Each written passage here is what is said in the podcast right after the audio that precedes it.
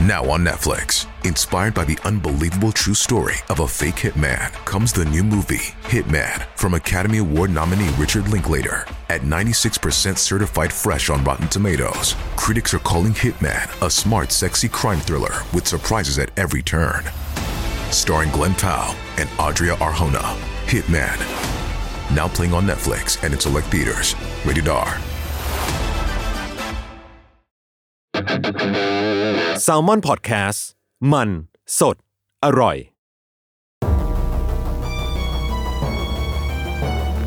ทฤษฎีสมคบคิดเรื่องลึกลับ สัตว์ประหลาด ฆาตกรรม ความลี้ลับที่หาสาเหตุไม่ได้ เรื่องเล่าจากเคสจริงที่น่ากลัวกว่าฟิกชั่น นี่คือรายการ Untitled Case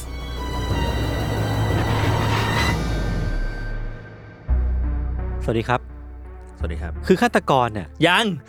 คือผมอยากเปิดเป็นไฮไลท์ยูทูบเลย อ๋อโอเค แต่ว่าเป็นไฮไลท์แบบไม่ต้องตัด ต่อ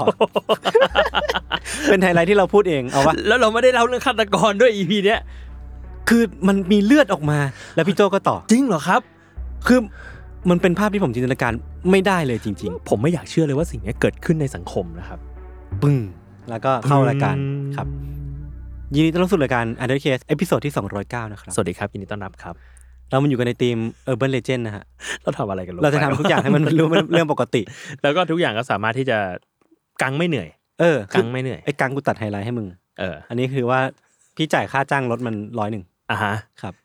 คือเราเราสามารถเรียกสิ่งที่ไม่ได้อยู่ในเรื่องอะ อืม แต่เราเพิ่มเข้ามา ว่าไฮไลท์ก็ได้เหรอะ เอ้ยแต่มันมันก็มันก็ดูมิติใหม่ดีนะ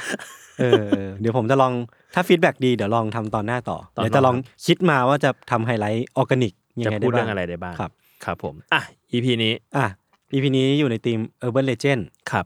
คือเราเคยเล่าไปในอีเวนต์รอบแรกของ UC เลย ใช่ เป็นแบบตอนนั้นเป็นทีม Murder ฮะ อืม กับ Urban Legend เพราะว่ามันคือสองขั้ว อืม คือเล่าโหดสัสๆไปเลย อืม กับ Urban Legend ก็น่าจะเน้นแบบเรื่องแปลกๆ เรื่องปัน นิยามของ Urban Legend มันคืออะไร ๆ ตำนานเมือง อ่ะ มันคือแบบเรื่องเล่าขาน ม ก็คือมันคือ Mid Universe ในในรูปแบบหนึ่ง แต่ว่า อ่า Urban Legend มันจะมีความแบบเฉพาะพื้นที่มากกว่า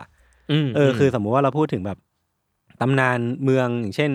ของไทยมันก็น่าจะมีแบบพวกผีปอบผีกังหัง เมืองรับ มว แล เอออา แมงสีหูห้าตา เออ ของไทย เ อะไรประมาณเนี้ยคือแบบเป็นเฉพาะพื้นที่ อืม เออหรือก็จะเป็นแบบ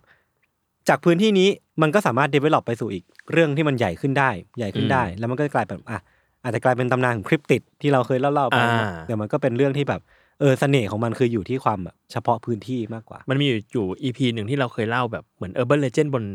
บนอินเทอร์เน็ตป่ะ เออเออเอ เอ อ อ เออซึ่ง เป็นมิดอะไรทั้งอย่าง เออคือเดี๋ยวนี้มันแบบ สเลนเดอร์แม น น เออ คือเดี๋ยวนี้มันไม่ได้อยู่อยู่ในพื้นถิ่นที่มัน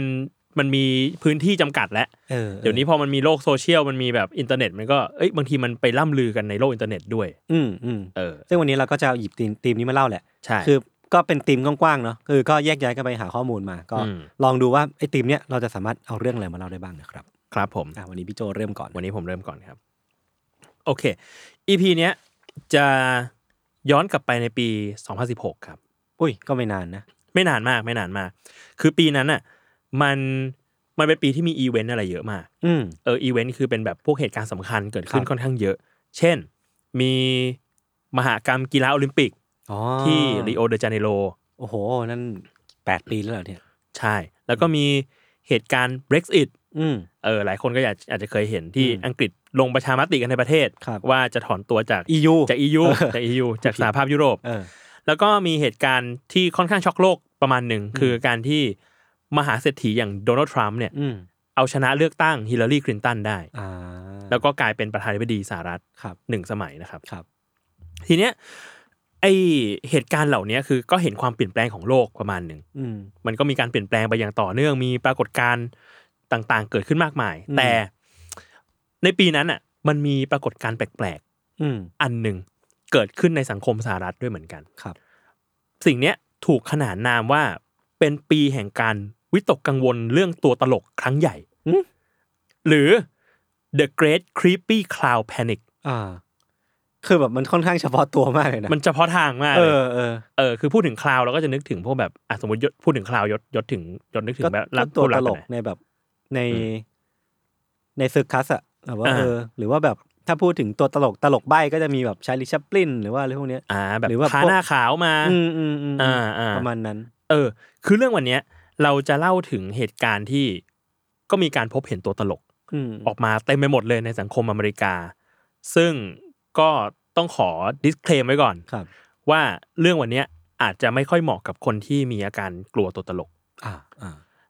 ซึ่งถ้าอยากฟังแต่ว่าไม่อยากเห็นภาพก็ก็ไปเปิดฟังแค่เสียงเป็นพอดแคสต์ก็ได้ ครับ หรือว่าปิดหน้าจอฟังไปก็ได้นะครับ อือฮึ ไม่ต้องดูเป็นวิดีโอ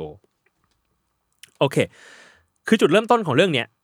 มันชื่อว่า The Great Creepy Cloud Panic เนอะ อืม คือมันมีข้อมูลค่อนข้างหลากหลายมาก ๆ ครับ อืม แต่ว่าคือบ้างก็บอกว่าเกิดเคสแรกขึ้นในอังกฤษ บ้างก็บอกว่าเคสแรกเนี่ยเกิดในสหรัฐอเมริกา อืม แต่ว่าเราก็ขอหยิบเอาเคสที่คาดเดากันว่าเป็นเคสแรก ๆ แล้วกัน ที่เกิดขึ้นในสหรัฐนะมาเล่าให้ฟังกันก่อน อันนี้อ้างอิงจากสำนักข่าว The New York Times นะครับ อืม คือเขามีรายงานว่าเหตุการณ์แรกเนี่ยเกิดขึ้นในเดือนสิงหาคม อืม ปี 2016 นี่แหละ ครับ ที่เมืองชื่อว่า Greenville County อืม ในรัฐเซาท์แคโรไลนาครับคือเหตุการณ์ครั้งนั้นอ่ะมันเกิดขึ้นว่ามันมีคุณแม่คนหนึ่ง อืม ชื่อว่าคุณดอนน่าอาโน ครับ คุณดอนน่าเนี่ยไปแจ้งตำรวจครับว่าลูกชายของเธอที่ออกไปเดินเล่นข้างนอกบ้านเนี่ย อืม กลับบ้านมาฟ้องเธอ ว่าในวันเนี้ยระหว่างที่กำลังเดินผ่านป่าแห่งหนึ่งอ่ะมันมีคนที่แต่งตัวเป็นตัวตลกอยู่สองคน อ่า เดินออกมาจากพุ่มไม้ในป่า เด็กคนเนี้ยเขาก็จำได้ว่าตัวตลกคนหนึ่งเนี่ย เป็นตัวตลกแบบสวมวิกสีแดง อืมอืม วิกแบบหัวหยิกๆสีแดง ส่วนอีกคนก็จะมีจุดเด่นที่มีการแต่งใบหน้าตัวเองให้มีรูปดาวอยู่ที่ดวงตาทั้งสองข้าง อืม เออเหมือนวาดวาดหน้าลงไปอะครับ ตัวตลกสองคนเนี้ยครับเขาออกมากวักมือเรียก แล้วพยายามชักชวนให้เจ้าหนูเด็กคนเนี้ย อืม เดินตามพวกเขาเข้าไปในป่า เหมือนอิดเลยนะ เออ เออ แนวแนวนั้นคืออิดเนี่ยอยู่ในอยู่ใน อยู่ ท่อ ใน นะ ท่อแต่ว่าอันนี้ก็คือแบบมาชวนเด็ก เออว่าแบบเนี่ยออกมาจากป่าแล้วก็แบบเนี่ยเข้าป่ามาด้วยกันไหมโดยโดยตัวตลกสองคนเนี้ยเขาสัญญาว่าจะให้เงินเป็นค่าตอบแทนถ้า อืม ตามมา ครับ ซึ่งพอเด็กคนเนี้ยก็เดินตามเข้าไป แล้วเขาก็เห็นว่าตัวตลกกำลังจะมุ่งหน้าไปที่บ้านร้างแห่งหนึ่ง อืม ในป่าครับ แล้วเขาก็รู้สึกกลัวมากๆขึ้นมา อืม ก็เลยวิ่งหนีกลับบ้านเข้ามาในเมือง ทีเนี้ยหลังจากที่คุณดอนน่าเขาได้ฟังเรื่องราวก็ค่อนข้างกังวลใจ อืม คือกังวลในความปลอดภัยของลูกตัวเองนี่แหละ เอออยู่ดีมีแบบใครก็ไม่รู้ใส่ชุดตัวตลกมาชวนลูกไปไหนมาไหนมันก็น่ากลัวนะ ใช่แล้วเรื่องราวมันดูแบบมันครีปปี้มากเลยอ่ะ เออ มันน่าน่ากลัวมาก ครับ เธอก็เลยไปแจ้งเรื่องนี้ให้ตำรวจท้องที่ฟังครับ อืม พอตำรวจได้รับเรื่องก็เดินทางเข้าไปที่ป่าแห่งนั้น แล้วก็ไปตรวจสอบดู ปรากฏว่าเขาพบว่ามีบ้านร้างจริง อืม ๆ ตามที่เด็กเล่าหมดเลย แต่ว่าไม่พบเห็นร่องรอยอะไรเกี่ยวกับตัวตลกสองคนนั้นครับ อืม อ่ะอันนี้ก็เป็นข่าวแรกที่มันเกิดขึ้นในปีนั้น ครับเดือนสิงหาคม ใช่ ซึ่งหลังจากนั้นน่ะไอ้ข่าวเรื่องตัวตลกที่ล่อลวงเด็กเข้าไปภายในป่าก็เริ่มแพร่กระจายออกไป อืม ในชุมชน เด็กหลายคนก็ออกมาบอกครับ ว่าพวกเขาก็เจอตัวตลกที่พยายามชวนให้เดินตามเข้าไปในป่าเหมือนกัน อ๋อไม่ใช่แค่คนเดียวแล้ว ไม่ใช่คนคนเดียวที่โดน เริ่มมีหลายคนโดนละ ใช่ บางคนนะครับ ก็บอกว่าพวกเขามักจะได้ยินเสียงตัวตลกกระซิบกระซาบในป่า อืม หรือบ้างก็ได้ยินเสียงหัวเราะคล้ายกับเสียงหัวเราะตัวตลกอ่ะ ดังออกมาจากป่าด้วยเหมือนกัน คือมันครีปปี้ขึ้นเรื่อย อืม ๆ แล้วไอ้การพบเห็นเหล่าเนี้ยมันก็เลยทำให้ข่าวที่เกี่ยวข้องกับการพบเห็นตัวตลกในพฤติกรรมแปลกๆอ่ะมันเริ่มแพร่กระจายมากยิ่งขึ้นเรื่อยๆ อืม มันไม่ใช่แค่ชุมชนนี้แหละ ทีเนี้ยในหลาย ๆ รัฐในสหรัฐน่ะก็เริ่มมีข่าวตัวตลกแปลกๆ โผล่ขึ้นมา ทั้งในรัฐอลาบามา อืม ในจอร์เจีย ในแมริแลนด์ นิวเจอร์ซีย์นอร์ทแคโรไลนาแล้วก็เพนซิลเวเนียครับ คือเยอะมาก ตัวอย่างการพบเห็นก็ เช่น มีผู้หญิงคนหนึ่งครับ เขาเล่าให้ตำรวจฟังว่า ระหว่างที่เธอกำลังขับรถกลับบ้านตอนกลางคืนน่ะเธอก็เห็นตัวตลกคนหนึ่งแต่งกายเป็นแบบตัวตลกสีสันแบบชุดฉาดเลยนะ อืม ยืนอยู่นิ่ง ๆ ริมถนน แล้วก็ถือลูกโป่งสีแดงสองสามใบอยู่ อืม เธอก็บอกว่าตัวตลกคนเนี้ย แม้ว่าแค่ยืนนิ่ง ๆอ่ะแต่พฤติกรรมแบบเนี้ยมันน่ากลัวมาก อืมการยืนนิ่งๆเนี่ยน่ากลัวมาก คือการยืนนิ่ง ๆ แล้วอยู่ในความมืด มึงจะเอาอะไร เออ แล้วมาทำอะไรตรงนี้ เออ แล้วก็มีอีกเคสครับ ที่คราวนี้ที่รัฐเคนตักกี้ ครับ เดือนกันยายนปีเดียวกัน ก็มีรายงานว่ามีคนไปพบตัวตลกแอบสะกดรอย ตามคนภายในป่า อืม ด้วยเหมือนกัน แต่เคสเนี้ยก็ มีการแจ้งตำรวจ แล้วตำรวจก็เข้ามาจับกลุ่มชายคนนี้ที่แต่งตัวเป็นตัวตลกจริง อืม ๆ โดยรายงานก็บอกว่าชายคนเนี้ยมีชื่อว่าโจนาธานมาร์ตินครับ อืม อายุ 20 ปี ในรายงานข่าวก็ไม่ได้บอกอะไรมากไปกว่านี้ แต่ก็บอกว่าชายคนเนี้ยไม่ใช่แค่แอบเดินตามรอยคนในป่าเท่านั้น อืม แต่ว่าบางครั้งอ่ะเขาก็วิ่งพุ่งเข้ามาจู่โจมรถ อ่า ที่กำลังขับผ่านชุมชนด้วยเหมือนกัน อืม เนี่ยมันน่ากลัว เออ มันเริ่มแบบว่า เริ่มเริ่มมีการแบบกำลังจะประทุษร้ายเกิดขึ้นแล้วอะ ใช่ มันดูน่ากลัวมากขึ้น ใช่ คือมันมีตั้งแต่แบบชักชวนคนเข้าไป ยืนนิ่งๆจ้อง ยืนเออยืนนิ่งๆแล้ววิ่ง มีเสียงหัวเราะดังออกมาจากในป่า เออ ตอนนี้เริ่มมีวิ่งไล่แล้ว วิ่งใส่แล้ว อืม ทีเนี้ยความแพนิคเกี่ยวกับตัวตลกมันมันก็มีมากไปกว่านี้อีก อืม นอกจากมันจะสร้างความกังวลใจให้กับคนในชุมชนต่างๆ แล้วอะครับ หรือว่าเหตุการณ์ต่างๆ ส่วนมากเกิดขึ้นใกล้ๆป่าเนาะมันก็ทำให้เกิดความกังวลขึ้นในคนที่เดินแถวๆป่า อืม มันก็เริ่มลุกลามไปถึงชีวิตคนในเมืองด้วยเหมือนกัน ครับ มันมีเคสหนึ่งครับ ที่อลาบามาในเดือนกันยายน มันมีผู้หญิงคนหนึ่งโทรไปแจ้งตำรวจผ่านสาย 911อะในวันๆนะครับ ว่าเธอกังวลมากตอนเนี้ยวิตกกังวลแพนิคมาก อืม เพราะว่าตอนเนี้ยมันมีตัวตลกเดินวนเวียนอยู่ในที่จอดรถของห้างวอลมาร์ท อ่า เธอก็เลยขอให้ตำรวจอะเดินทางมาช่วยเหลือเธอหน่อย สิ่งที่ตัวตลกคนเนี้ยทำคือเขาเดินข่มขู่ผู้คนที่ที่อยู่ในที่จอดรถอะไปไปมามา อืม ๆแล้วก็ปีนขึ้นไปบนกระจกหน้ารถด้วย อ่าฮะ เพื่อทำให้คนที่อยู่ในรถอะหวาดกลัว เออ น่ากลัว น่ากลัวคือมีคนอยู่ในรถ แล้วไอ้นี่ก็ปีนขึ้นไป แล้วก็ใส่ใส่ชุดตัวตลก ใช่ ทำแบบนี้ ใช่ เออ พอตำรวจเดินทางมาถึงนะครับ เขาก็จับกลุ่มตัวตลกคนนี้ไว้ได้ แล้วก็รู้ในเวลาต่อมาว่าเป็นชายวัย 25 ปีครับ ชื่อว่ารอดนี่ไบแรม ครับ เขาก็สเขาก็สารภาพกับตำรวจครับว่า คือเขาแต่งตัวเป็นตัวตลกเพราะว่ามันดูสนุกดี อืมเขา แล้ว แค่อยากกลันแกล้งคนนี่ย เออ แล้วคนก็น่าจะชอบถ่ายรูปกับเขา าร วมถึงตอนเนี้ยมันก็ใกล้กับเทศกาลฮาโลวีนแล้ว คือมันเดือนกันยายนแล้ว อืม มันก็น่าจะเข้ากับเทศกาลดี ครับ คือกลายเป็นว่าเขาไม่ได้มีเจตนาที่จะประทุษร้าย อืม แต่รู้สึกว่าเรื่องเนี้ยมันดูน่าสนุกดี เป็นแพร้ง เออ เป็นแพร้งอย่างหนึ่งแต่คนมันไม่ตลกด้วย เออ เออ ปรากฏการณ์ที่เรียกว่าคลาวแพนิกเนี่ย อืม มันเริ่มพุ่งสูงขึ้นเรื่อยๆ ในช่วงเดือนกันยายนถึงตุลาคม ครับ ของปี 2016 ครับ ปัจจัยหนึ่งก็คือเนี่ยมันช่วงใกล้ช่วงเทศกาลฮาโลวีนแหละ อืม มันก็เลยเริ่มมีตัวตลกมากขึ้นเรื่อยๆ ที่คนแต่งตัวออกมานะครับ ทีเนี้ยมันก็ดูเหมือนจะบานปลายมากขึ้นเรื่อยๆ เพราะว่าไอ้การออกมาหลอกคนในที่สาธารณะเนี่ย มันสร้างผลกระทบ อืม มากกว่าที่คิด อืม มันมีข้อมูลครับว่า โรงเรียนแห่งหนึ่งในรัฐโอไฮโอถึงกับต้องปิดทำการไปหลายๆวันเลย ครับ เพราะว่าเด็กๆ นักเรียนเนี่ยกังวลกับการเจอตัวตลก อืม คือกลัวมาแล้วเจอเกือบกลัวเดินทางมาแล้วเจอตัวตลกระหว่างทาง ใช่ใช่กลัวเจอระหว่างทาง โรงเรียนก็เลยขอปิดทำการไปหนึ่งวัน อืม เพื่อให้เด็กๆ รู้สึกปลอดภัยมากขึ้น อืม รวมถึงตำรวจในหลายท้องที่ก็ออกมาแถลงข่าวเลยครับ ครับ ว่าการแต่งตัวเป็นตัวตลกเพื่อหลอกให้คนหวาดกลัวในที่สาธารณะเนี่ย มันมันไม่ดีนะ อืม มันไม่ควรเกิดขึ้นนะ อืม แล้วก็ถ้าใครทำพฤติกรรมแบบนั้นน่ะ ก็สามารถถูกจับกลุ่มได้ ครับ เออ แต่มันก็มีคนตั้งข้อสังเกตเหมือนกันครับว่า หลังจากที่ตำรวจออกมาแถลง หรือสังคมในเมืองเริ่มระวังตัวตลกกันมากขึ้นน่ะ ก็ทำให้ตัวตลกเหล่าเนี้ยเขาไม่ได้หยุด อืม แต่เขาหนีเข้าไปหลอกคนในที่ที่ไม่ค่อยมีคนแทน อืม เช่นในป่าในตรอกมืดๆที่นานๆจะมีคนเข้ามาสักทีหนึ่งนะครับ แล้วทีเนี้ยปรากฏการณ์เนี้ยมันก็ บานปลายมากๆครับ The New York Times เนี่ยเขาก็มีรายงานว่ามีเคสเด็กชายวัย 16 คนหนึ่ง อืม ถูกคนที่สวมหน้ากากตัวตลกเนี่ย แทง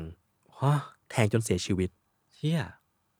โอ้โหเรื่องการเป็นการฆาตกรรมแล้วนะ มันเริ่มเรื่องใหญ่ขึ้นเรื่อยๆอะ เออ อันนี้เกิดขึ้นที่เมืองเรดดิ้งที่เพนซิลเวเนีย ครับ ขณะที่ตำรวจก็เดินหน้าจับกลุ่มตัวตุกเจ้าตัวตลกที่ออกมาคุกคามประชาชนเนี่ยได้ อืม แบบหลักหลายสิบคนน่ะ อืม เออขณะเดียวกันครับ ปรากฏการณ์นี้มันก็มีผลลัพธ์อีกด้านด้วยเหมือนกัน คือในช่วงที่มีการพูดถึงตัวตลกเยอะขึ้นเรื่อยๆอ่ะบรรดานักศึกษาในมหาวิทยาลัยรวมถึงมัธยมปลายต่างๆ ก็ถึงขั้นรวมตัวในยามค่ำคืน เพื่อป้องกันตัวเองจากการคุกคามของตัวตลกพวกเนี่ย โอ้โห แสดงว่ามันร้ายแรงมาก แล้วมันก็แบบเป็นปรากฏการณ์ที่มันน่ากลัวมากอะ เออ มันสร้างความหวาดกลัวมาก ในรายงานอ่ะมันเขาบอกว่ามันมีอย่างน้อย 2 มหาลัยครับ ครับ ที่ทำแบบนี้คือมีนักศึกษาหลายสิบคนในเพนซิลเวเนียสเต e University อืม แล้วก็ Michigan State University ที่มานัดรวมตัวกัน อืม ในยามค่ำคืนเพื่อไปเดินลาดตระเวน ทั่วมหาลัย สอดส่องหาตัวตลก บางคนก็ถืออาวุธในมืออเพื่อตามล่าหาตัวตลกที่มันมีข่าวลือว่าออกมาคุกคามนักศึกษาในย่านหอพัก มันเริ่มแบบเรื่องใหญ่อะเรื่องใหญ่จริง ๆ สุดท้ายแล้วอะครับ สิ่งเนี้ยมันก็กลายเป็นคลิปต่างๆ ที่วัยรุ่นถ่ายไว้ว่าเฮ้ยเรามาออกตามล่าหาตัวตลกกัน ในที่เปลี่ยวๆหรือในป่าต่างๆ เพื่อพยายามทำร้ายร่างกายตัวตลก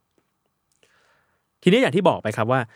สถานการณ์เนี้ยปรากฏการณ์เนี้ยมันพีคมากขึ้นช่วงกันยาถึงตุลาปี 2016 แล้วก็ค่อยๆ เงียบหายลงไปหลังเทศกาลฮาโลวีนนะ อืม ถึงแม้ว่าทุกวันนี้จะมีข่าวเรื่องการพบเห็นตัวตลกอยู่บ้างอะแต่คนก็ใส่ใจน้อยลง อืม แล้วก็มีคนวิเคราะห์ครับว่า ปัจจัยสำคัญคือหลังจากที่ปรากฏการณ์เนี้ยมันพีคมาก ๆ ในช่วงฮาโลวีนอะมันก็จะมีพวกยูทูบเบอร์ต่างๆอะ อ่า ที่อยากอินกับกระแสนี้ด้วย ก็เลยไปทำคลิปปลอมเป็นตัวตลกไปหลอกคน อืม ตามที่ต่างๆ ซึ่งพอคอนเทนต์แนวเนี้ยมันเยอะขึ้นเรื่อย คนก็เบื่อ ๆเออคนก็เอียนอ่ะเบื่อแล้ว เอ แล้วมันก็เยอะเกินไป ผลของมันก็เลยกลายเป็นว่าคนก็เลิกอินเรื่องนี้กันไป โดยปริยาย อืม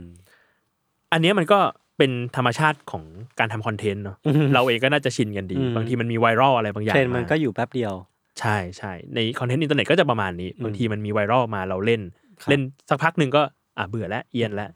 คนก็เริ่มซาซาๆไป ทีเนี้ยคำถามครับ มันคือ แล้วทำไมไอ้ปรากฏการณ์เนี้ย เออ มันถึงพีคขนาดเนี้ย นั่นสิ ในสหรัฐ เป็นคำถามที่ต้องต้องตอบเลยนะ เพราะว่ามันคือแบบจากจุดเริ่มต้นนั่นเดียว แล้วมันก็กลายเป็นแบบเป็นเทรนด์ที่ใหญ่โตจนนำไปสู่การเสียชีวิตของใครบางคนได้ อืมคือเรารู้สึกว่ามันเป็นเทรนด์ที่ที่มาจากทางฝั่งคนที่อยากแต่งตัวเป็นตัวตลกด้วย อืม แล้วก็เทรนด์จากทางฝั่งที่คนที่แบบแพนิคกับตัวตลกด้วย อืม มันทำให้สองสองสองปาร์ตี้เนี้ยมันใหญ่ขึ้นเรื่อยๆ แล้วก็แพนิคมากขึ้นเรื่อยๆอะมันมีคนอธิบายในเชิงจิตวิทยาด้วย ว่าถึงแม้โดยพื้นฐานแรกๆอ่ะตัวตลกจะมีหน้าที่สร้างเสียงหัวเราะให้กับคนนะครับ อืม แต่ในเชิงปฏิบัติแล้วเนี่ย ผู้คนมักจะหวาดกลัวตัวตลกกันค่อนข้างมาก อืม คือมันก็มีอาการเนาะบาง เออบ าง มัน คน เป็น ก็ ชื่อชื่อเรียกเลยแต่ผมไม่แน่ใจว่าชื่อเรียกว่าอะไร ใช่ใช่ มันมีชื่อเรียกว่าแบบอาการคนกลัวตัวตลกอะไร ครั เงี้ บ ย เพราะว่าตัวตลกอ่ะมันสร้างความรู้สึกที่เขาเรียกว่า uncanny อ่ะ อืม หรือหมายถึงการความรู้สึกที่ว่า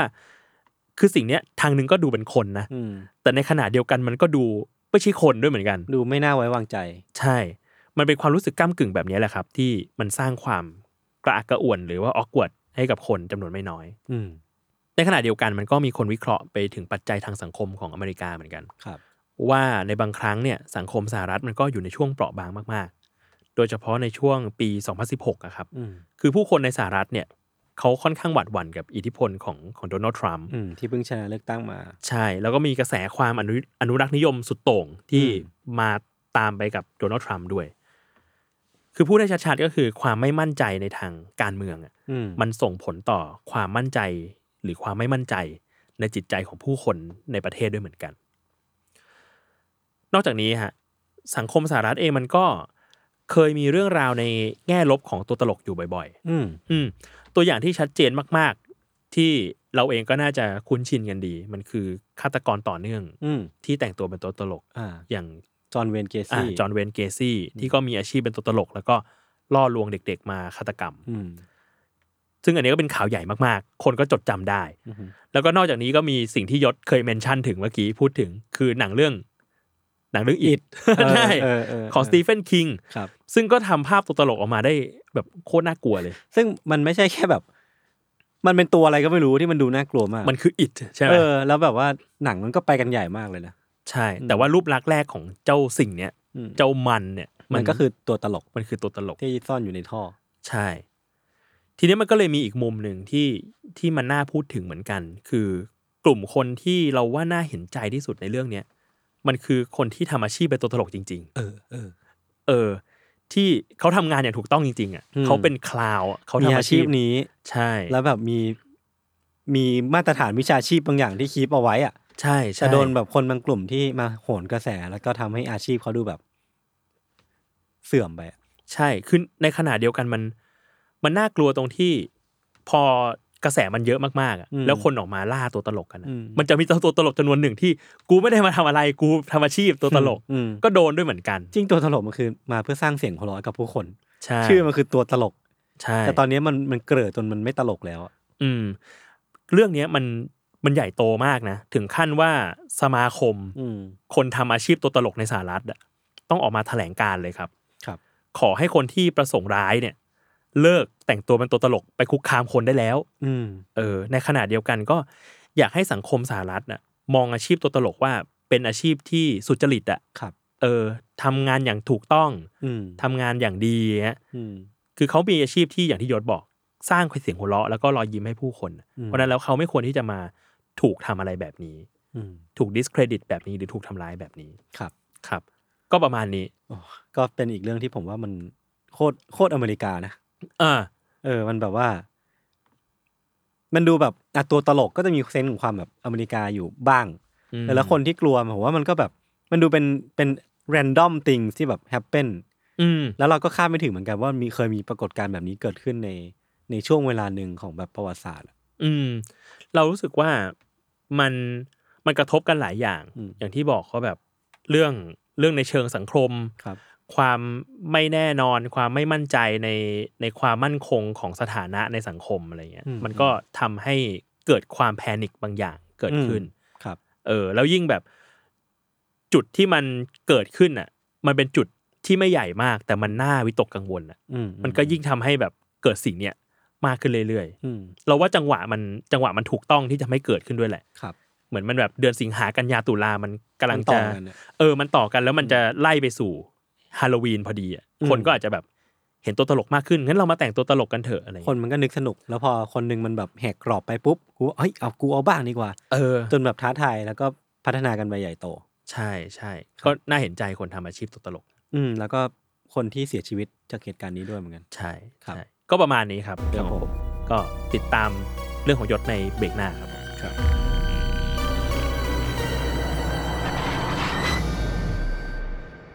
อ่ะกลับมา อ่ะ ที่เบรกที่สองครับเฮ้ย เรื่อง ผม นี้ ท ผม ำผมทำ ฮะ หน้าที่แทนคุณ ขอบคุณมากครับ ครับ ผมสองร้อย กูไม่ได้ขอด้วยซ้ำ ครับ เรื่องที่ผมเตรียมมาวันเนี้ย บอกตรงๆว่ามันคือเรื่องของตำนานเมือง ที่มีชื่อว่าครอปซี่ ฮะไม่เคยได้ยินเลย ครอปซี่คือครอปแบบครอปแบบครอปภาพอะ อ่าฮะ แล้วก็ซี่คือ S E Y อ่า เออครอปซี่ ครอปซี่ ที่มาของครอปซี่เนี่ย ค่อนข้างคลุมเครือแล้วก็ไม่ค่อยชัดเจน แต่ว่าเป็นเรื่องที่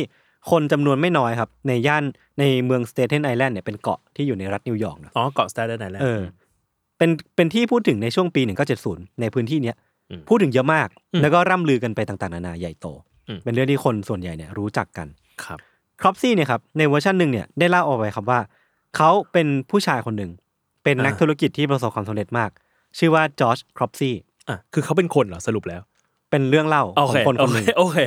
ปรากฏว่าวันหนึ่งครับครอปซี่เนี่ยสูญเสียครอบครัวไป ครับ จากเหตุการณ์ไฟไหม้อะไรผมไม่แน่ใจเหมือนกัน ครับ ทำให้เขาเนี่ยกลายเป็นแบบกลายเป็นบ้า แล้วก็ไล่ฆ่าคน ฮะ แล้วก็ลักพาตัวเด็ก อันนี้คือเรื่องเล่าของครอปซี่ในเวอร์ชันแรก มันเอ็กซ์เคเลตควิกลี่อยู่นะ เออ มันไปกันใหญ่อยู่นะ สั้นๆ อีกเวอร์ชันหนึ่งบอกว่าครอปซี่ครับ เป็นปีศาจร่างเงาทะมึนเป็นแบบปีศาจแหละ อันนี้เป็น อ่าฮะ คนเป็นแบบร่างเงาดำมีมือเป็นตะขอ เชี่ย แล้วก็มีประวัติว่าเป็นคนที่หลบหนีออกมาจากโรงพยาบาลจิตเวชแล้วกลายเป็นปีศาจแล้วก็จะคอยดักซุ่มอยู่ในตึกร้างอะ อ่ะ ไปใช้ชีวิตอยู่ในตึกร้าง หรือว่าแบบซากปรักหักพัง อืม เป็นเป็นแบบสมมติว่าเป็นโรงเรียนที่ถูกทิ้งร้างเอาไว้ก็จะมีครอปซี่อาศัยอยู่ในนั้น อ่ะ แล้วก็แบบคอยรอจนถึงช่วงกลางคืน อ่า ก็จะออกมาริมถนนเพื่อลักพาตัวเด็กไป อ่ะ ไปฆ่าไปทำอะไรทำลายร่างกาย เชี่ย อันนี้คือเรื่องราวของครอปซี่ที่คนในในสเตเดนไอแลนด์เนี่ยพูดถึงกัน คือผม ผมออกความเห็นได้ป่ะ เออ ผมรู้สึกผมชอบความแบบ จากจุด A ไปจุด B ของสิ่งนี้มากเล เอย อเออเออ คือจากคน อืม ที่เสียสติ อืม ออกมาจากโรงพยาบาล อืม กลายเป็นปีศาจเลย เออ คือมัน เป็นเป็นสองเรื่องที่ผมอะไม่แน่ใจว่าซอสของมันจริงๆมันคืออะไร อ่า แต่ว่าคนก็พูดถึงสองเวอร์ชันนี้แหละ จ๋ง แต่เอาเป็นว่าสรุปคือ เออ ในปี 1970 ช่วงปี 70 เนี่ย อืม มันมีตำนานเมืองของปีศาจหรือว่าสิ่งมีชีวิตลึกลับบางอย่างเป็น Urban Legend ของคนในแถบนั้นว่า มีตัวสิ่งมีชีวิตชื่อครอปซี่จะคอยดักซุ่ม อยู่ในที่รับตาแล้วก็ลักพาตัวเด็กเนี่ยไปทำร้ายหรือว่าฆ่า อ่า โดยที่มันก็เป็นเพียงแค่ ตำนานเมืองที่ไม่ได้มีอะไรไปมากกว่านี้พี่โจเป็นแบบ คือประวัติที่มามันก็ไม่ได้ชัดเจน เป็นเหมือนเป็นนิทานที่ชาวบ้านเนี่ย เล่าตอนนั่งแคมปิ้งรอบกองไฟ เออ ไม่เคยเป็นอะไรมากกว่านั้น แต่ผู้คนก็รู้จักมันแล้วก็เกรงกลัวมันในบางแง่ อืม แต่แล้วครับ ในปี 1972 พี่โจ อืม ท่ามกลางตำนานเมืองครอปซี่เนี่ย อืม มันเริ่มมีเหตุการณ์ประหลาดเกิดขึ้น ใน เออ ย่านในเมืองสเตเทนไอแลนด์ อืม มันมีเด็กห้าขวบคนหนึ่งหายตัวไป ในปีห อ่ะ นึ่งเก้าเจ็ดสอง อืม คือในตามเรื่องเล่าของครอปซี่เนี่ยครอปซี่เนี่ยคือครอปซี่มักจะมีตำนานหรือว่ามีการกล่าวขานว่ามักจะลักพาตัวเด็กไป เออ และสิ่งเนี้ยเกิดขึ้นในปีหนึ่งเก้าเจ็ดสองคือมีเด็กห้าขวบคนหนึ่งหายตัวไป อืม เหตุการณ์เป็นแบบนี้ครับ มันเกิดขึ้นในวันที่ 7 กรกฎาคมปี 1972 เด็กสาวอายุ 5 ขวบชื่อว่าอลิส เพเรราเนี่ย ได้หายตัวไปในบริเวณอพาร์ตเมนต์ที่ชื่อว่าไทเซนส์เลนในย่านเซเดนไอแลนด์เนี่ยครับ อืม ก่อนหน้าที่จะหายตัวไปเนี่ย อลิสกำลังเล่นสนุกกับพี่ชายอยู่นอกบ้าน อ่า คือเหมือนเล่นไปตามประษาเด็กๆเนาะ อ่าฮะ แล้วก็พี่ชายเนี่ยก็ห่างออกมาจากตัวตัวอลิสแป๊บเดียว เออ กลับมาอีกทีอลิสหายตัวไปแล้ว เอ้า หายตัวไปไหนไม่มีใครรู้เลย อืม เหตุการณ์มันเกิดขึ้นในช่วงเวลาประมาณบ่ายสามครึ่งเท่านั้นเองพี่โจ แล้วก็พี่ชายก็น่าจะทิ้งไว้เพียงลำพังแค่แป๊บเดียว แต่ว่าอลิสก็ได้หายตัวไป อืม และหลังจากนั้นเนี่ยก็ดูเหมือนว่าจะมีเพื่อนบ้านคนหนึ่งเห็นว่าอลิสน่าจะยังอยู่แถวนั้นนะอยู่ในสวนแถวนั้นอ่ะ ครับ แต่หลังจากนั้นก็ไม่มีใครพบเห็นอลิสอีกเลย อืม ตอนแรกเนี่ยก็ตำรวจก็ดูเหมือนว่าจะสงสัยในตัวพ่อของเด็ก คือพ่อแม่ของอลิสเนี่ยเลิกกัน อืม พ่อย้ายไปอยู่อีกที่หนึ่งตำรวจก็เลยคิดว่าพ่อของเด็กคนเนี้ยอาจจะขับกลับมาเพื่อขโมยอลิสไปจากคุณแม่หรือเปล่า อ่า เลยเป็นการทะเลาะกันของพ่อแม่ อืม แต่ว่าพอมาดูหลักฐานจริงก็ไม่ใช่เว้ย อืม แล้วเรื่องเนี้ยมันก็เป็น unsolved mystery ที่ว่าแบบไม่มีใครรู้ว่าอลิสหายตัวไปไหน ใครเป็นคนเอาไป คือทุกวันนี้ก็หาตัวไม่เจอ ยังมีชีวิตอยู่หรือเปล่าอันนี้ไม่มี ก็ไม่รู้ ใครรู้ เชี่ย อันนี้คือเหตุการณ์ที่เกิดขึ้นในปี 1972 มีเด็กห้าขวบคนหนึ่งหายตัวไป ตัดภาพมาในปี 1977 5 ปีต่อมา อืม คราวเนี้ยมีเด็กสาวอายุ 18 ปีคนหนึ่งชื่อว่าออเดรลินเนเรนเบิร์ก อืม ออเดรเนี่ยหายตัวไปหลังจากที่เดินออกมาจากบ้านที่ตั้งอยู่ในย่านบรุกลิน อืม เธอบอกว่าจะออกไปซื้อบุหรี่แป๊บหนึ่งเดี๋ยวกลับมาบอกไว่ากับแม่เนาะซึ่งเธอก็เดินออกไป แล้วก็ไม่กลับมาเลยอีกหลังจากนั้น เอ้า เป็นคนที่สองที่หายตัวไป เออ แต่อันนี้อยู่ที่บรุกลินเนาะจากการตรวจสอบประวัติเนี่ยเพราะว่าเนเรนเบิร์กเนะครับมีประวัติเข้ารับการรักษาอาการจิตเภทที่โรงพยาบาล คือเราก็ไม่รู้ว่ามันเกี่ยวข้องมากน้อยแค่ไหน อืม แต่มันมีอีกข้อมูลหนึ่งพี่โจที่น่าสนใจไม่แพ้กัน อืม คือวันก่อนหน้าที่เนเรนเบิร์กจะหายตัวไปครับ ครับ เธอแล้วก็ครอบครัวเนี่ยเพิ่งไปเที่ยวที่สเตเทนไอแลนด์กันมา ฮะ เฮ้ย เข้าเขา เออ ไปดูหนังด้วยกันที่โรงหนังแห่งหนึ่งในตอน อ่า บ่ายๆเย็นๆ ไม่รู้เกี่ยวกันยังไง อืม แต่ว่าหลังจากที่ไปเที่ยวที่สเตเทนไอแลนด์สุดท้ายวันนุ่งขึ้นเธอก็หายตัวไป เออ ไม่มีใครรู้ว่าเธอหายไปไหน เชี่ยมันเริ่มน่ากลัว เออ ปีต่อมาพี่โจในปี ครับ 1978 ที่โรงเรียนวิลโลบรูคสเตทสคูลคือเป็นโรงเรียนรัฐของแถวแถวแบบสเตเทนไอแลนด์เนาะมีผู้หญิงคนหนึ่งครับ ชื่อว่าเอเซลลุยส์แอดเวล อืม อายุ 42 ปี อืม ก็ได้หายตัวไปในโรงเรียนแห่งนี้ แล้วมันเริ่มแบบ มันไม่ใช่แค่เด็กแล้วอะ เออ คราวนี้มันข้ามมาสู่โลกของผู้ใหญ่ ออ เหตุการณ์ที่เกิดขึ้นคือวันนั้นนะครับ เป็นวันที่ 24 ตุลาคม ตัวแอดเวลเนี่ยเป็นเหมือนเป็นผู้ช่วยนักกายภาพบำบัดอยู่ที่โรงเรียนวิลโลบรูกนี่แหละ วันนั้นครับ เธอก็ขับรถไปถึงที่โรงเรียนเนี่ยตั้งแต่เช้าเลย6โมงเช้า อืม กำลังจะเดินเข้าไปในตึก อันเนี้ยต้องตัด POV มาเพราะว่าเธอหายตัวไปเนอะปะเธอไม่สามารถเล่าเรื่องราวของตัวเองได้ อืม แต่ตัดภาพมาที่พนักงานสองคนของโรงเรียนเนี่ยที่ได้ยินเหตุการณ์นี้ตั้งแต่ต้นจนจบว่ามันเกิดอะไรขึ้น ตอนนั้นนะครับ พนักงานบอกว่า ได้ยินเสียงผู้ชายคนหนึ่งพูดออกมาว่า come on แบบมามานี่มา เออ พูดสองครั้ง อ่ะฮะ และสองคนนั้นครับ ก็ได้ยินเสียงของคุณแอดเบลเนี่ยตอบกลับไปว่า ไม่ เดี๋ยวคุณก็จะทำร้ายฉัน ถ้าไปคุณก็ทำร้ายฉันสิ เชี่ย แล้วก็ตามมาด้วยเสียงกรีดแบบกรีดกรีดร้องตกใจมากๆ เออ แล้วมันก็จบตรงนั้นน่ะพนักงานสองคนนี้ก็น่าจะได้ยินแค่ประมาณว่ามีการแบบวิ่งไล่กันเกิดขึ้น หรือว่ามีการแบบตามวิ่งล่ากันเกิดขึ้น แต่ว่าก็ไม่มีใครเห็น เพราะว่าช่วงนั้นมันคือช่วงแบบเช้ามืดอ่ะ อืม น่าจะเป็นแบบช่วงที่ฟ้ามันยังไม่สว่าง แล้วก็ไม่มีใครเห็นว่ามันเกิดอะไรขึ้น อืม แต่ได้ยินเสียง ได้ยินเสียง อืม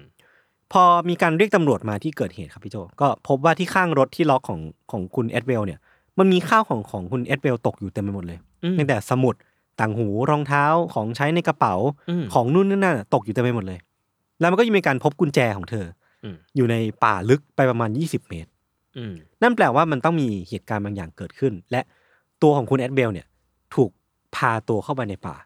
อ่า และหลังจากนั้นก็ไม่มีใครพบเห็นเธออีกเลย คือสภาพมันแปลก คือถ้าเธออ ม ไม่ได้ถูกฉุดกระชาก เออ หรือถูกลักพาไปไหนของมันก็ไม่ควรจะ ตก ตก เละเทะขนาด กระจายขนาดนี้ นี้ แล้วมันไปตกอยู่ในป่าแม้ว่ามัน อืม ต้องมีการไล่ล่ากันเกิดขึ้น หรือว่ามีอะไรบางอย่างที่มันดูไม่ชอบมาพากลเกิดขึ้นแล้วกัน อืม อันนี้คือเหตุการณ์ที่เกิดขึ้นในโรงเรียนวิลเลอร์บรูคที่ตั้งอยู่ในสเตทเ n นไอแลนด์อีกแล้ว อ่า ซึ่งก่อนหน้านั้นสองเดือนพี่โจ เอ้อ มันมีเหตุการณ์หนึ่ง ฮะ คือมีพยาบาลคนหนึ่งอายุ 44 ปี อืม ชื่อว่าชินลีขายตัวไปในย่านบิลโลบรูคที่ใกล้ๆกับโรงเรียนเนี้ยระหว่างกลับบ้าน อ่ะ แต่ว่าคุณชินลีเนี่ย ถูกพบเป็นศพอยู่ในสุสานแถวนั้น โดยสภาพศพที่เหมือนจะถูกรัดคอมาอย่างน่ากลัว อ่า คือมันไม่ใช่แค่เด็กแล้วอะพี่โจ ตอนนี้มันเริ่มข้ามข้ามโซนมาเป็นผู้ใหญ่แล้ว แล้วก็เป็นผู้ใหญ่สองคนที่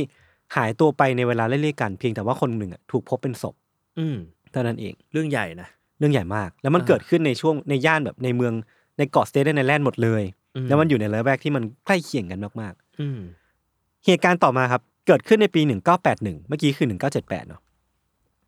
มีเด็กผู้หญิงคนหนึ่งอายุ 7 ขวบ ชื่อว่า Holy Ann Hughes อืม เธอเนี่ยก็ได้หายตัวไปในสเตทในแลนด์อีกครั้งหนึ่ง อืม วันที่หายตัวไปเนี่ย แม่ของเธอฝากให้เธอไปซื้อสบู่ที่ร้านแถวบ้านก็มันไกลมากๆอ่ะ คื คือ อฝากเอ้ยลูกฝากไปซื้อหน่อย ก็เดินไป เออ มันก็มีคนเห็นโฮลี่แอนเนี่ยอยู่ครั้งสุดท้ายเนี่ยช่วงเวลาประมาณสามทุ่มครึ่ง ครับ แถวแถวบ้านคือเธอก็เดินไปซื้อสบู่ให้แม่จริง อืม แต่ว่าหลังจากนั้นเธอก็หายตัวไปไม่ได้กลับมาที่บ้านอีกเลย อ่า แต่ว่าในการหายตัวไปครั้งเนี้ยของเด็กผู้หญิงคนเนี้ยครับ มีเรื่องราวเกิดขึ้นหลังจากนั้น อืม เธอคือพอเธอหายตัวไปได้ประมาณหนึ่งเดือนเนี่ย ที่บ้านของเธอมันมีสายโทรศัพท์สายหนึ่งโทรเข้ามา ปลายสายเนี่ยบอกว่าเขาเป็นเขาเป็นคนแปลกหน้านะบอกว่าตัวเองเนี่ยมีชื่อว่าแซล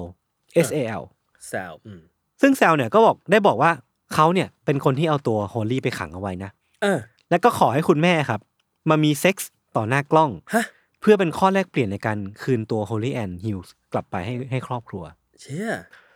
แต่พอถึงเวลาจริงเนี่ย คุณแม่ก็คือเหมือนแบบ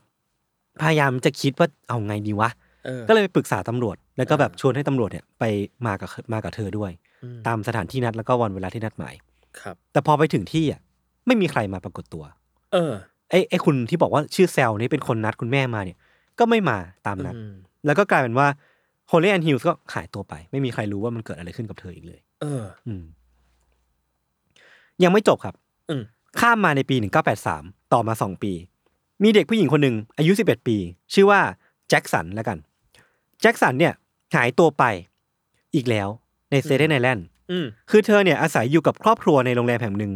ซึ่งเป็นที่พักชั่วคราวเพราะว่าบ้านของพวกเขาเนี่ยโดนไฟไหม้เสียหาย ก็เลย อ่า ต้องมาอยู่ที่โรงแรมแห่งนี้ชั่วคราวเนาะ เออ วันที่เกิดเหตุเนี่ยดูเหมือนว่ามีคนในโรงแรมคนหนึ่งว่าวันให้คุณคุณแจ็คสันเนี่ยออกไปซื้อปีกไก่จากซูเปอร์ให้หน่อย อืม อืม มันดูเป็นแบบเป็นเออรันเป็นธุระทั่วไปมากๆ ที่เออก็ดูเป็นเรื่องชีวิตประจำวันเนาะ อ่า ไปซื้อปีกไก่ให้หน่อย ค ก็ รับซื้อ ใช่ซึ่งเธอก็ออกไปซื้อตามนั้น ครับ แต่ก็ไม่ได้กลับมาที่บ้าน หรือว่าไม่ได้กลับมาที่โรงแรมอีกเลย เชี่ย เออ แล้วก็เช่นเดิมไม่มีใครรู้ว่าเกิดอะไรขึ้น เออ หายไปไหน ใช่ ไม่รู้ ยังไม่จบ มีอีกเหรอ ในปี 1984 มีชายหนุ่มอายุ 22 ปีคนหนึ่งชื่อว่าแฮงก์กาฟ o ริโอ ครับ ก็หายตัวไป คือเขาเนี่ยเป็นชาวสเตเดนไอแลนด์ตั้งแต่กำเนิดเลย คืออ ม เกิดแล้วก็เติบโตที่นี่ โดยวันที่เกิดเหตุเนี่ยเขาได้ออกไปที่สปาแห่งหนึ่ง แล้วก็อยู่ที่นั่นจนปิด ก่อนที่จะไปรับประทานอาหารเย็น และก็หายตัวไปตลอดการ ไม่มีใครรู้ว่าเขาหายตัวไปไหน อ่า คือพอมาไล่เรียงดูพี่โจพบว่าสเตเดนไอแลนด์เนี่ยในช่วงตั้งแต่ปี 197 นู่นนี่นั่นจนถึง 198 เนี่ย บนประมาณสิบปีหน่อย เอ เนาะ อ มันมีคนหายตัวไปแบบปริศนาเยอะมากเลยอะ เออ นับไม่ถูกเลยเหมือนกัน4ี่ห้าคนหรืออาจจะมากกว่านั้นก็ได้อะ อืม ส่วนใหญ่ยังอายุน้อย มีบ้างที่เป็นแบบคนอายุ 40 กว่า อืม แต่ว่าทุกคนเนี่ยจะเป็นการหายตัวไปแบบไร้ร่องรอยอะ อืม เหมือนถูกอะไรบางอย่างลักพาตัวไปโดยที่มันดูเป็นปรากฏการณ์ลึกลับมาก เออ คือมันดูไปทำธุระหรือใช้ชีวิตไปตามปกติ แล้ว เอ อ อ ยู่ๆก็หายไป ๆ ใช่ ในตอนที่รับตาคนรู้จักว่างั้นดีกว่า เออ ประมาณนั้น ซึ่งกลายเป็นว่าคนที่อยู่ในสเตเดนไอแลนด์เนี่ยพี่โจเขาก็เอาเรื่องทั้งหมดเนี่ยไปเชื่อมโยงกับเรื่องราวของ Urban Legend ของตัวครอปซี่ อ๋อ ที่มันมีเรื่องเล่าว่าครอปซี่มันจะอยู่ในแบบซากปรักหักพังอยู่ในตึกที่ถูกทิ้งร้างเอาไว้ แล้วก็ออกมาลักพาตัวผู้คนไปในยามค่ำคืน แปลว่าพอมีการหายตัวแบบเกิดขึ้น แล้วมันลึกลับเกิดขึ้นแบบติดต่อกันแบบหลายคนในช่วงเวลา อืม สิบปีเนี้ยคนก็เลยคิดว่าเนี่ยอาจจะเป็นฝีมือของตัวครอปซี่ก็เป็น เออ ไปได้ นั่นแปลว่าครอปซี่อ่ะจากเออร์เบิร์เลเจนเนี่ยตอนเนี้ยมันเริ่ม มีชีวิตขึ้นมาแล้วพี่โจ มันเริ่มกลายเป็นที่พูดถึงของผู้คนว่าครอปซี่อาจจะมีตัวตนอยู่จริง อืม ๆ และตอนเนี้ยมันกำลังออกอารวาสอยู่ อืมอืม แต่ทีนี้ครับก่อนจะไปถึงตรงนั้นเนี่ยผมต้องบอกพี่โจก่อนว่าคดีการหายตัวไปของผู้คนในสเตเดนไอแลนด์เนี่ยมันยังไม่หมดเพียงเท่านี้นะ เอามีอีกเหรอ มันยังมีอีกเว้ย อันเนี้ยเกิดขึ้นในปี 1987 ครับ มีเด็กผู้หญิงคนหนึ่งอายุ 12 ปี ชื่อว่าเจนนิเฟอร์ อืม เจนนิเฟอร์เนี่ยเป็นดาวน์ซินโดรม อ่า เป็นเด็กผู้หญิงที่ที่มีอาการผิดปกติผิดผิดปกติเป็นดาวน์ซินโดรม ครับ ตั้งแต่กำเนิดเลย อืม เจนนิเฟอร์เนี่ยครับก็หายตัวไป แล้วก็ถูกแจ้งความคนหายในวันที่ 9 กรกฎาคมตั้งแต่ตอนนั้นเนี่ยก็ยังไม่มีใครพบเบาะแสว่าเจนนิเฟอร์หายตัวไปไหน มันเกิดอะไรขึ้นกับเด็กผู้หญิงคนนี้กันแน่ อืม แต่แล้วครับ พอเวลามันผ่านไปเดือนกว่าๆพี่โจ อืม มันก็มีการค้นพบครั้งสำคัญเกิดขึ้นในคดีนี้ อืม 35 วันผ่านไปหลังจากที่เจนนิเฟอร์หายตัวไป มันมีการค้นหาอย่างเข้มข้นจนสุดท้ายเนี่ยก็มีการพบศพของเจนนิเฟอร์ อ่า ว่าถูกฝังอยู่ในใต้ดิน อ่าฮะ บริเวณที่ที่ศพของเธอถูกฝังเอาไว้อะมันเป็นแบบบริเวณที่ดินรกร้างอะพี่โจไม่มีใครไปอยู่ตรงนั้นน่ะ เออ แล้วก็ไม่มีใครรู้ว่าเธอไปถูกฝังอยู่ตรงนั้นด้วยด้วยสาเหตุอะไร ได้ยังไง เออ แต่ว่ามันเป็นที่ตั้งของโรงเรียนวิลเลอร์บรูคในอดีต อ่าฮะ ก่อนที่จะย้ายไปอีกที่หนึ่ง อ่า คือมันก็แบบว่าตัวละครคนเนี้ยหรือว่าคนที่อยู่เบื้องหลังเรื่องเนี้ยอาจจะมีพื้นเพหรือว่ามีปูมหลังอะไรเกี่ยวข้องกับวิลเลอร์บรูคบางอย่างอยู่ก็ก็เป็นไปได้ อืมเลยกลับมาในพื้นที่ที่คุ้นเคยว่า เออ แต่สุดท้ายคือเจนนิเฟอร์ก็ไม่รอดแล้วก็ถูกพบเป็นศพอยู่ในที่ดินรกร้างแห่งนั้น เออ ในสภาพเปลือยเปล่าด้วยนะ เออ ครับ คือถ้าทั้งหมดเนี้ยคือฝีมือของไอ้เจ้าครอปซี่ที่เป็นตำนานเมืองเนี่ย มันก็ดูเป็นเรื่องที่น่ากังวลเนาะ เออ สมมุติว่าเราแทนตัวเองเป็นแบบชาวเมืองสเต t เ n นไอแลนด์อ่ะ เออ พี่โจจะทำยังไงวะ เราจะรู้สึกถ้าเรามีลูกด้วยซ้ำอ่ะ ที่เนี่ยคิดอยู่เหมือนกันว่าแบบ อืม พอเด็กหายหลายๆคนเข้าอ่ะ ถ้า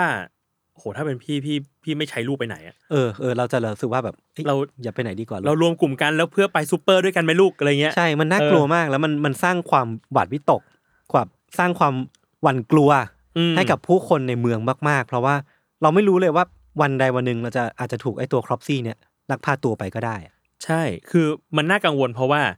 สถานการณ์มันคือหายตัวไปในระหว่างที่ไปทำกิจวัตรอะไรบางอย่าง ใช่ ซึ่งหลาย ใช่ ๆ ครั้ง ใช่ มันใกล้บ้านมาก ๆ ด้วย เออ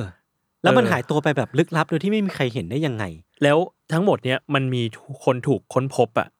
โอ้แค่คนเดียวเองปะที่พบ เออ ว่าเป็นร่างมีร่างอยู่ มีอีกคนหนึ่งที่เป็นพยาบาลก็ถูกพบเป็นศพด้วยเหมือนกั เออน อ่ะ แต่มัน สอง มีแค่ สอง สองคนจาก ใช่ อื้อหือเยอะมาก ที่เหลือคือหายไปเลยอ่ะ ใช่ใช่ใช่ เออ ก็เป็นเรื่องที่น่ากังวล แล้วก็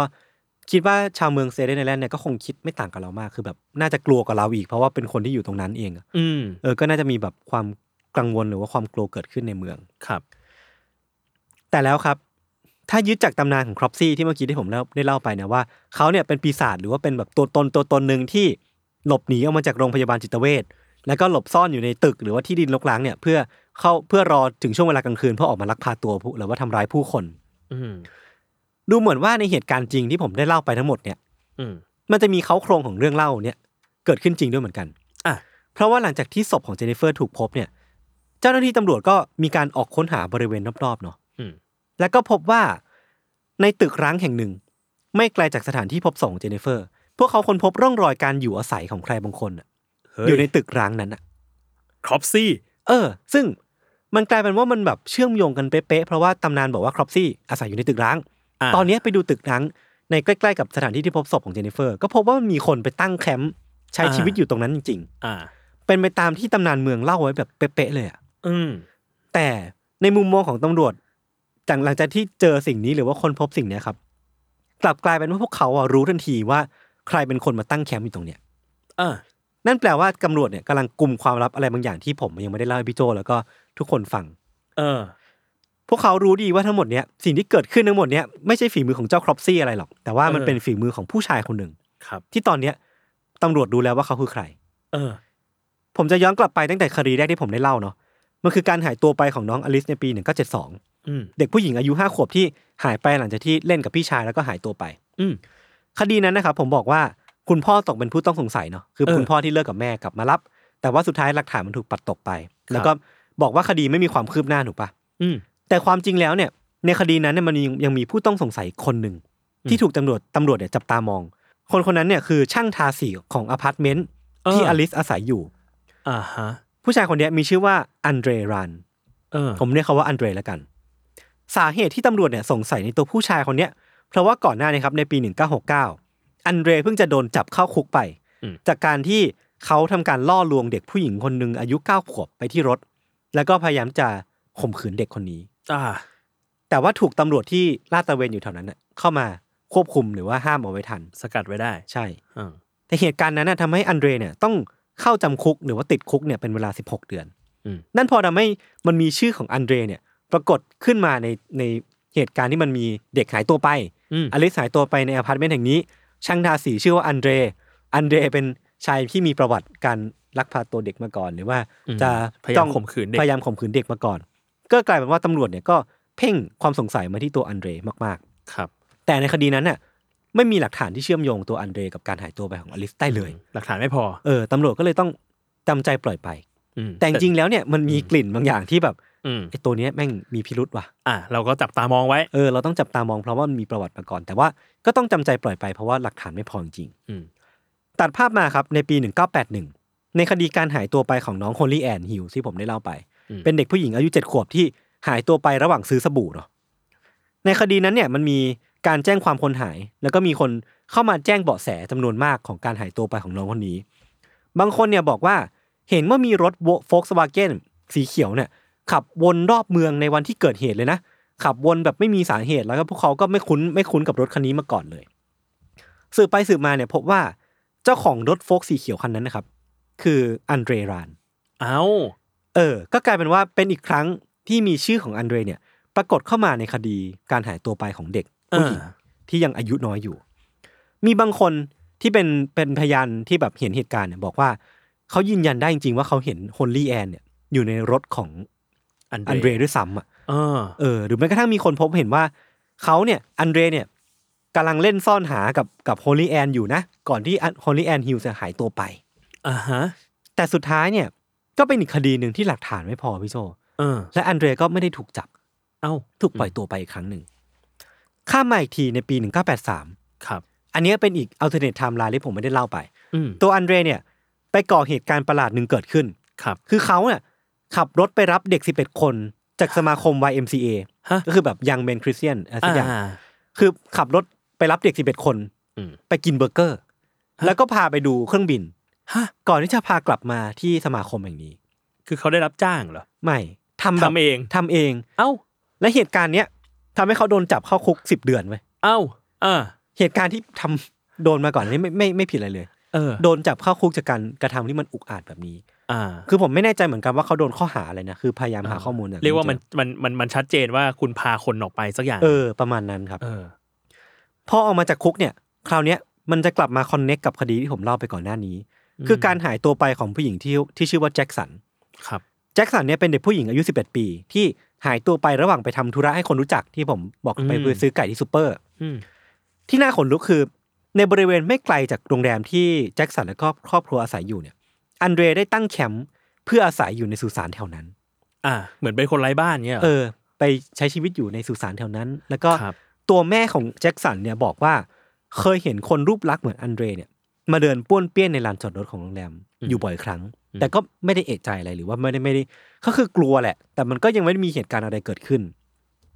ในคดีเนี้ยอันเดรก็เป็นชื่อที่ถูกปรากฏขึ้นมาในนี้อีกแหละ อืม ก็ถูกเรียกตัวมาสอบสวน ครับ แต่ก็เป็นอีกครั้งที่ถูกปล่อยตัวไป เพราะว่าหลักฐานไม่เพียงพอ อืม จนเรื่องราวเนี่ยพี่โจมันเดิมเนินมาถึงคดีล่าสุด คือการหายตัวไปของน้องเจนนิเฟอร์ ที่เป็นเด็กพี่เด็กผู้หญิงอายุ 12 ปีที่เป็นดาวน์ซินโดรมนะครับ อืม สุดท้ายเจนนิเฟอร์ถูกพบเป็นศพที่ถูกฝังอยู่ในสภาพเปล่าเปลือย จนแล้วจนรอดเนี่ย ตั้งแต่แบบคดีแรกที่ผมเล่าไป จนมาถึงคดีเนี้ยชื่ออันเดรรานก็ยังถูกปรากฏตัวขึ้น มาอยู่ในรูปคดีอีก ยัง อีกครั้งห ยั นึ่ ง ง ถูกพูดถึงอยู่ อืม แต่คราวเนี้ยครับสิ่งที่เกิดขึ้นเนี่ยมันต่างออกไป ครับ ในคดีเนี้ยตัวอันเดรเนี่ยถูกตั้งข้อสงสัยมาตั้งแต่ที่เจนนิเฟอร์หายตัวไปแล้ว แล้วก็ยังไม่พบศพแหละเพราะว่าก่อนหน้านั้นมันมีคนพบเห็นจำนวนมากว่าเจนนิเฟอร์กับอันเดรเนี่ยอยู่ด้วยกันเดินจูงมือกันอยู่ อืม กำลังมุ่งหน้าไปทางวิลเลอร์บรูคในวันที่เจนนิเฟอร์หายตัวไป อืม พอเอาข้อมูลเนี้ยมาประกอบกับเรื่องราวประวัติในอดีตของอันเดรที่แบบรอดคดีแบบฉิวเฉียดบ้าง หรือว่ามีประวัติทำร้ายร่างกายเด็กบ้างนู่นนี่นั่นบ้างเนี่ย มาผสมกับหลักฐานอื่นๆเนี่ยทำให้มันค่อนข้างหนักแน่นเพียงพอพี่โจที่จะทำให้ตำรวจเนี่ยตั้งข้อหาลักพาตัว แล้วก็กักขังหน่วงเหนี่ยวเจนนิเฟอร์กับอันเดรได้สักทีหนึ่งอะ อืม เป็นครั้งแรกที่เจนที่อันเดรเนี่ยถูกตั้งข้อหาว่าลักพาตัว อืม นั่นนั่นทำให้ตัวเขาเนี่ยถูกเข้าควบคุมตัวแล้วก็ตั้งข้อหา แล้วก็รอนำเข้ากระบวนการทางกฎหมายในลำดับถัดไป อืม แล้วมันก็เป็นระหว่างนั้นเองพี่โจที่มันมีการพบศพของเจนนิเฟอร์ คือในระหว่างที่อันเดรเนี่ยถูกควบคุมตัว อืม ตำรวจก็ไปค้นหาแล้วก็เจอศพของเจนนิเฟอร์ อืม ทำให้อันเดรเนี่ยถูกตั้งข้อหาฆาตกรรม เพิ่มไปอีกกระทงหนึ่ง เมื่อกี้คือลักพาตัวตอนนี้ถูกตั้งข้อหาว่าฆาตกรรมเด็กผู้หญิงคนนี้ไปเรียบร้อย เพราะว่าเจอร่างแล้ว ใช่ แม้ว่าสุดท้ายเนี่ยจะไม่สามารถหาหลักฐานมากพอที่จะมัดตัวในคดีฆาตกรรมได้ ครับ คือไม่สามารถยืนยันได้ว่าอันเดรเป็นคนฆ่าเจนนิเฟอร์จริง อ่า ๆ แต่กับคดีที่มีหลักฐานเพียงพอเนี่ยก็คงไม่มีใครยอมปล่อยตัวอันเดรไปอีกแน่ สุดท้ายในปี 1988 ครับ ตัวอันเดรก็ถูกศาลตัดสินว่าผิดจริง ฐานลักพาตัวเจนนิเฟอร์ แล้วก็ต้องโทษจำคุกเป็นเวลา 25 ปีถึงตลอดชีวิต อืม แน่นอนว่าตอนที่อันเดรถูกจับอ่ะคือ ทุกคนในเมืองอ่ะก็คือแบบฮือฮามาก อ่า เพราะว่าที่ผ่านมาทุกคนเข้าใจว่าเนี่ยคือฝีมือของครอปซี่ คือ อ่า คือเออร์เบิร์นเลเจนคืออาจจะไม่ได้เข้าใจแบบบริสุทธิ์ใจขนาดนั้น แต่ว่าก็รู้สึกว่าสิ่งเนี้ยมันน่ากังวล คืออันอาจจะเป็นฆาตกรรมเรียนแบบ หรือว่าเป็นพฤติกรรมเรียนแบบเออร์เบิร์นเลเจนของพวกเขาก็ได้ อืม แต่สุดท้ายคือทุกคนก็กังวลเรื่องนี้เหมือนกันหมด แล้วพอมีการจับตัวตัวละครเบื้องหลังที่เป็นคนจริงๆอ่ะที่ที่ชื่อว่าอันเดรรันเนี่ย นั่นแปลว่ามันก็คือคนก็ให้ความสนใจในคดีนี้มาก อืม ๆ แล้วมันก็ยังมีแบบภาพปรากฏออกมาว่า ตอนที่อันเดรถูกจับอ่ะตาของเขาแบบทะมึงถึงมาก อืม ๆ ถ้าใครดูใน YouTube เดี๋ยวผมจะแปะภาพไว้เนาะ คือตาเขาแบบจ้องอย่างเงี้ยพี่โจ คือตายซากมาก เออคือแบบแล้วแล้วถลึงตาใส่นักข่าว อ่า หรือว่าถลึงตาใส่แบบกล้องที่ถ่ายเอาไว้อยู่อะไรเงี้ยก็แบบเป็นภาพที่น่าขนลุกมาก ๆ จริง เออเชี่ยน่ากลัวจริงนี่เซิร์ชดู ๆเออ แต่ว่าคดีเนี้ยมันก็ยังไม่ได้จบเพียงเท่านี้เนาะเพราะว่า ครับ อย่างที่ผมได้เล่าไปคือตัวอันเดรเนี่ย เข้าไปมีส่วนเกี่ยวข้องกับการหายตัวไปของคนอีกจำนวนมาก เออ แต่ว่าในปี 2004 ตัวอันเดรเนี่ยก็ถูกเช็คบินย้อนหลังจากคดีลักพาตัวเด็กสาวที่ชื่อว่า Holly Ann Hughes เมื่อ 20 กว่าปีก่อน แล้วก็ถูกจำโทษจำคุกเนี่ย เพิ่มไปอีก 25 ปี ม ตอนนี้ 50 ปีถึงตลอดชีวิตแล้ว อืม รวมๆ แล้วเนี่ย เขาไม่น่าจะออกมาจากคุกได้ก่อนปี2000 2037 อ่า ซึ่งยังไม่ถึงเลย เออ แล้ว คื ตอนนั้น ปี เนี่ยเขาก็น่าจะมีอายุ 93 ปีแล้ว ครับ ก็แปลว่าอาจจะถือว่าเป็นการปิดตำนาน Urban Legend ที่กลายมามีชีวิตของครอปซี่ ที่มีชื่อว่าอันเดรรานได้ลง เออ ในที่สุดนั่นเอง ครับ ครับเอาจริงๆอ่ะทุกคดีที่ผมเล่าไปอ่ะมันคือคดีที่คนรอบตัวหรือว่าคนที่ติดตามคดีนี้หรือว่าแม้แต่แม้กระทั่งตำรวจเองเนี่ยคาดเดาว่าตัวอันเดรเนี่ยน่าจะมีส่วนเกี่ยวข้อง แต่ว่าจริงๆแล้วคดีที่เขาถูกตัดสินน่ะมันมีแค่สองคดีเนาะแค่คดีลักพาตัวเจนนิเฟอร์กับเอ๊ะกับโฮลี่แอนฮิล อืม แต่ว่าคดีของคุณครูคนนั้น อืม ผู้ช่วยกายภาพบำบัดหรือว่าเด็กคนอื่นๆอ่ะ อืม มันไม่มีหลักฐานเพียงพอที่จะพอจะมัดตัวตัวอันเดรได้ว่าเขาเป็นคนที่ ว่า อ เขา ยู่เบื้องหลัง ลงมือ จ อ ริงแต่ว่า อืม คนก็สังเกตด้วยหลาย ๆ อย่างว่าตัวอันเดรน่าจะเป็นคนที่อยู่เบื้องหลังเรื่องนี้แหละเพียงแต่ว่ายังหาหลักฐานไม่เจอ ครับ ก็ไม่แน่ใจเหมือนกันว่า มันจะมีวันนั้นไหมที่มันมีการเจอหลักฐานครั้งนี้ แล้วก็ทวงคืนความยุติธรรมให้กับเหล่าเหยื่อที่น่าสงสารเหล่านี้ อืม ครับผม ในแง่รูปคดีมันก็จบเพียงเท่านี้พี่โจ เออ แต่เท่าที่ไปอ่านมาเนี่ยรู้สึกว่าตัวอันเดรอ่ะเป็นตัวละครที่แปลกเอามาก ครับ ๆ และเป็นตัวตนที่ค่อนข้างน่ากลัว เออ มันมีคนในคุกหลายคนอ่ะ บอกว่าอันเดรเนี่ยมักจะโอ้อวดกับเพื่อนๆ รอบตัวว่าเขาเนี่ย เป็นคนที่แบบเปโดนะ เป็นคนที่แบบใคร่เด็กนะมี ฮะ คืออวดสิ่งนี้ออกมาอย่าง ฮะ ภาคภูมิใจอะ อ่า แล้วก็เหมือนภูมิใจในเรื่องนี้มากๆ และเขาเองก็รับสารภาพกับคนรอบตัวในคุกครับว่าเขาเนี่ยเป็นคนฆ่าโฮลี่แอนฮิลหรือว่าเด็กคนอื่นๆ กับมือ เออ เออคือสารภาพกับเพื่อน แต่ว่าไม่ได้สารภาพในชั้นศาลหรือว่ากับตำรวจ เรียกว่าพูดกับ เรียกว่าผู้ต้องขังด้วยกัน เออมันก็เลยแบบไม่ได้สามารถเอามามัดตัวอะไรได้ เออ เออแต่มันก็ทำให้เห็นถึงบุคลิกที่มันค่อนข้างดำมืดของเขา เออ แล้วเขาก็ยังเอาตัวเองเนี่ยไปเปรียบเทียบกับฆาตกรต่อเนื่องชื่อดังอีกคนหนึ่งชื่อว่าเท็ดบันดี้ อ่า คือเขาบอกว่าเขาอ่ะคือเท็ดบันดี้หรือว่าเป็นคนที่แบบเอ้ยกูก็เก่งพอๆกับเท็ดบันดี้ว่าอะไรประมาณเนี้ย เออ คือมันก็เป็นวิสัยที่ค่อนข้างน่ากลัวมากๆของ น่า ของ กคลัวนคจริง นหนึ่งที่เขาไปเจออะไรมาถึงกลายเป็นคนแบบนี้ก็น่าสนใจแบบมัน อืม มันดูเป็นเรื่องที่น่าพูดถึงกัน เออ ครับ เอามาถกกันได้ เออ เออ คือที่ผมเล่ามา มันดูจะยาวแล้วจริงๆเนาะ แต่ว่า